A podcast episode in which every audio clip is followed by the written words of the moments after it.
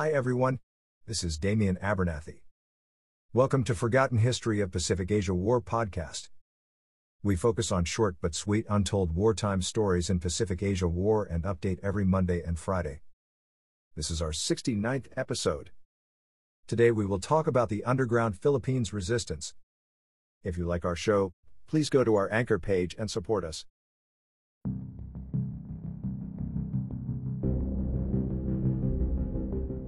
The Imperial Japanese forces attacked Pearl Harbor and the Philippine Islands simultaneously. This planned attack on these two specific areas was a strategic attack that meant American control in the Pacific and expand Japan's territory. Following the surrender of the Allies at the Battle of Corregidor, all radio connections and communications ceased as the Japanese military invaded the Philippine Islands. Despite the lack of communication, some American and Filipino soldiers were able to evade the Japanese and go into hiding. One of those soldiers who was able to escape was Ramon Magsaysay Sr., who would become a prominent leader in the Western Luzon guerrilla force. The Western Luzon guerrilla force was not the only resistance group to form. Alongside it, several bands of resistance fighters sprouted up throughout the Philippine landscape. What set these various groups apart were their ideas on how to take back their island. A big hindrance within these groups was that many were also politically motivated. Some groups were politically motivated in that they had differing views on agendas and a nationalistic goal. The Hukbalahap guerrilla was one of the more commonly known resistance groups that had a political agenda.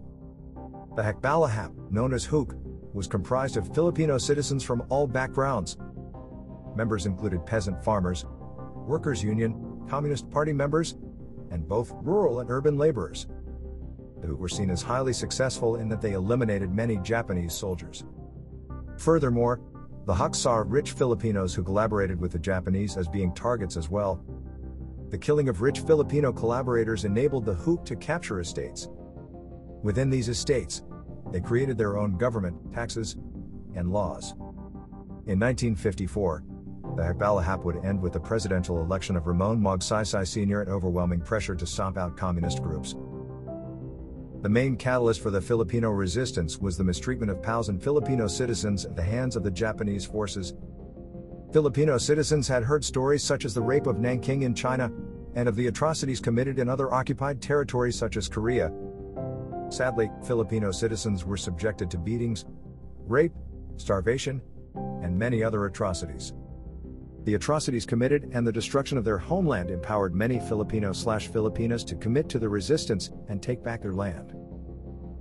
The Japanese forces had noted during the Bataan Death March an alarming amount of sentiment for the Allied forces among the Filipino people. In order to combat any form of resistance, Japanese soldiers would beat or kill any Filipino citizen who sympathized with Allied forces or who questioned the occupation of the Philippines by the Japanese, a tactic the Japanese employed was the use of propaganda in the form of leaflets and films.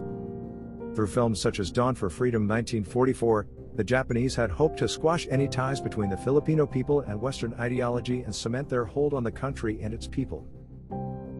There were many resistance groups such as the Hunters ROTC, Markings Guerrillas, the IDAS, and the USAFIP NL which stands for United States Army in the Philippines of Northern Luzon. The Hunters ROTC was comprised of former cadets from the Philippine Military Academy. Wanting to fight, the former cadets trained other resistance fighters as saboteurs, running phone lines, radio connections, eliminating pro Japanese Filipinos and spies, and conducting small hit and run raids. The markings guerrillas were mainly centered in East Manila and under the command of Colonel Marcos V. Augustin. In contrast to the Hunters ROTC, the Markings guerrillas was comprised of older citizens and soldiers. The Markings guerrillas are known for the taking of the IPO dam. USAFIP NL differed from the other two guerrilla forces in that the USAFIP NL was comprised of American, Filipino, and guerrilla soldiers. The USAFIP NL was commanded by General Russell W. Volckmann and a military force that was more than 8,000 infantrymen. The IDAs were an indigenous guerrilla unit that served in northern and central Luzon. The IDA were a considerable asset to the underground resistance due to their superior tracking skills and understanding of the Luzon province. The IDA would hide and protect American soldiers in the mountain caves, and when food supply ran dry, they would grow tubers, sweet potatoes, and yam, and rice to feed their units. In closing, minority groups such as the Idas and the Igorots' contribution to the resistance would enable the American guerrilla troops to cut off the supply line for the Japanese and enabling recruit for the Philippine resistance. If you are interested in learning more about this topic, we have some references listed in the description of this episode. Thanks for joining us in our 69th episode. We update every Monday and Friday.